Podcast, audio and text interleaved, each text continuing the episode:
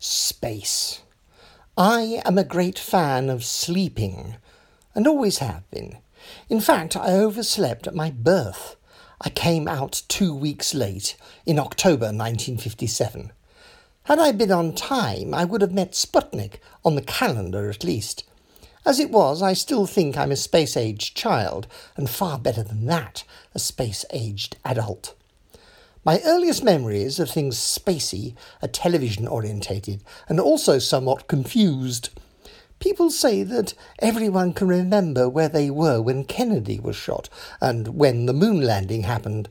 Well, I don't remember much very clearly, but from Apollo four onwards, I knew I was hooked. I do remember the Kennedy event because it was the first broadcast of Doctor Who.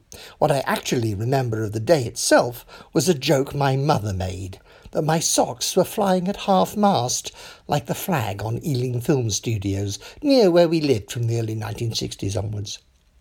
The good doctor himself was probably encouraged to go on the telly by all the public interest shown up by the viewing figures of the various rocketry happenings that were going on at the time, for the very first time.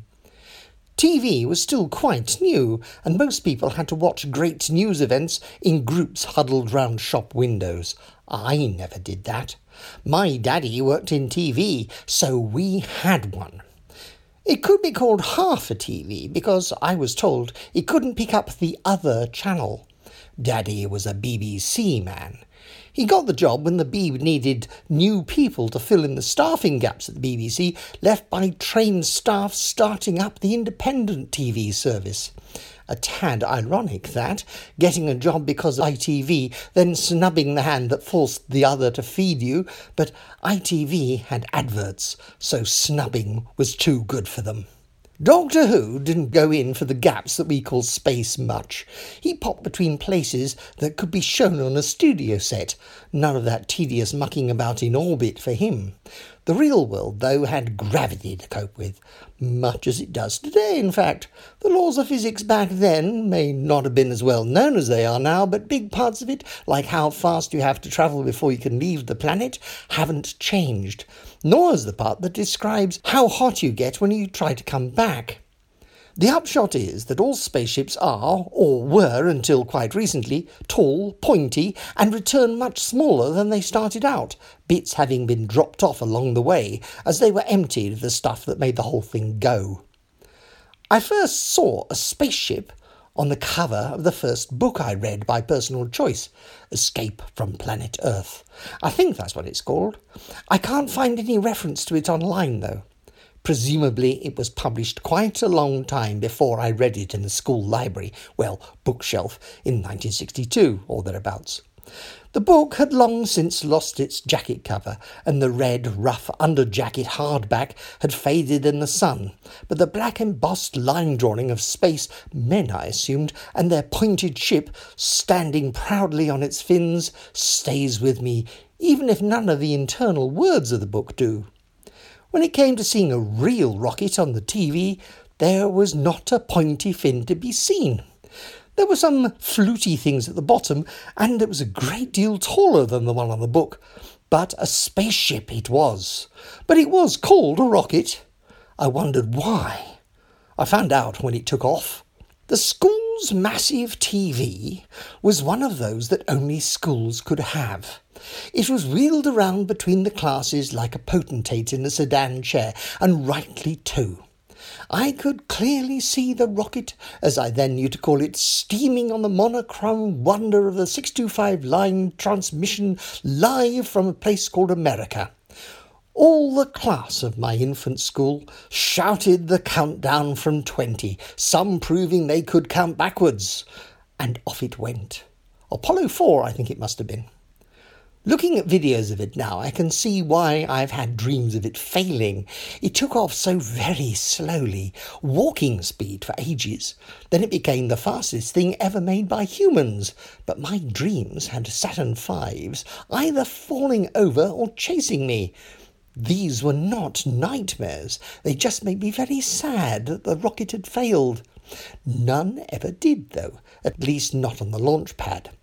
Watching Apollo launches was very much the highlight of my school life.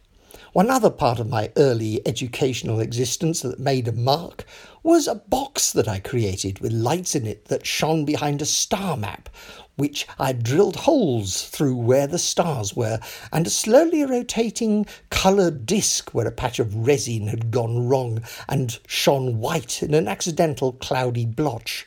Mister Pavey directed me in making it.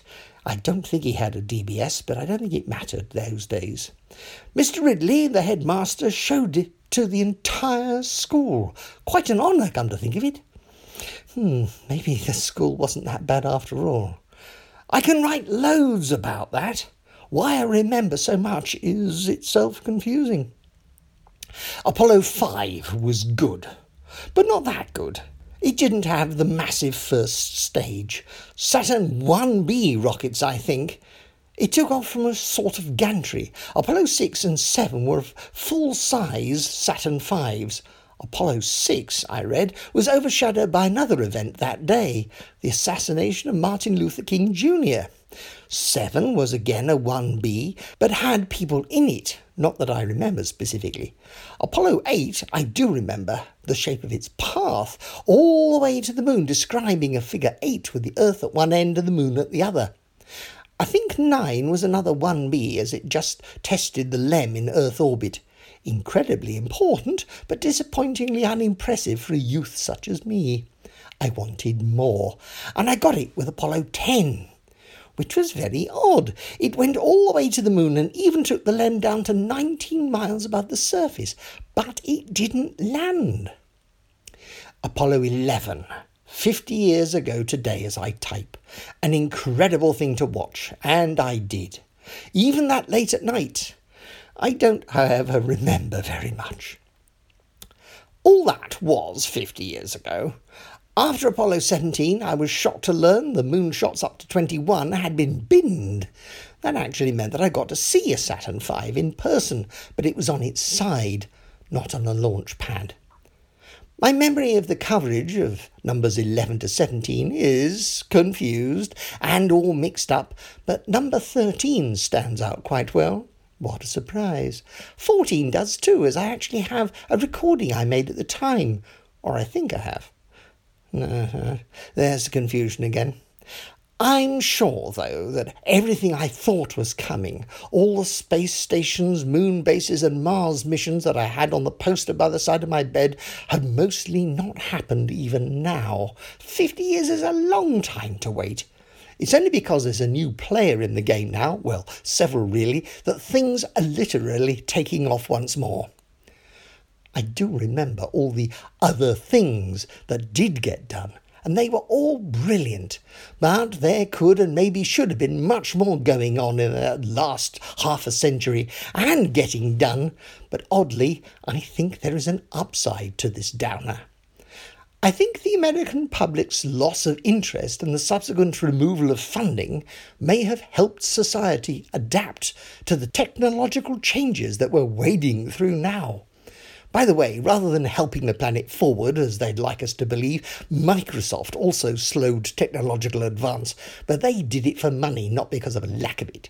They brought up anything that wasn't Microsoft and killed it, thus restricting progress massively, and therefore allowing the public a chance to get somewhere near to understanding what on earth's going on. Microsoft didn't manage to totally gag the B B C Microbe's offspring, though, the Archimedes computer, whose chips snuck through the M S shielding and are now in almost all mobile phones, and Microsoft products too, I expect, but don't quote me on that. I'm also sure that had these two massive blocks not held back competition in science and technology, there would have been even more confusion and social misapprehension or total hatred and fear of all things tech. So thanks for that. Insert sarcastic comment here. But now, at last, it looks as though my fifty-year wait for the abandoned projects on my bedroom wall NASA planner poster may actually happen.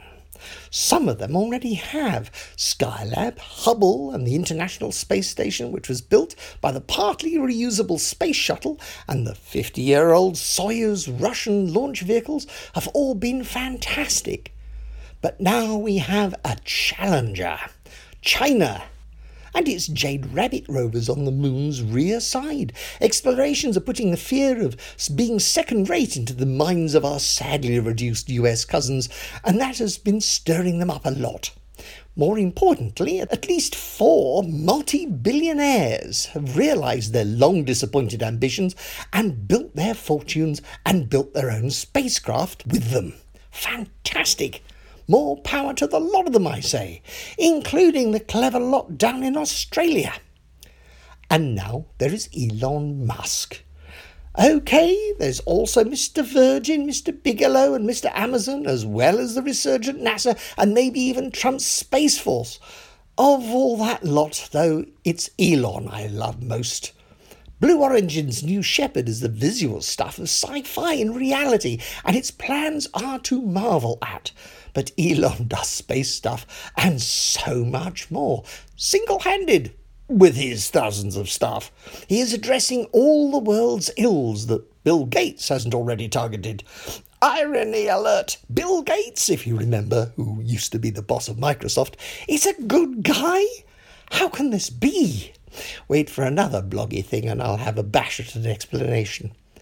Elon delighted me a few nights ago by launching one of his tried-and-tested and pre-flown rockets to the International Space Station.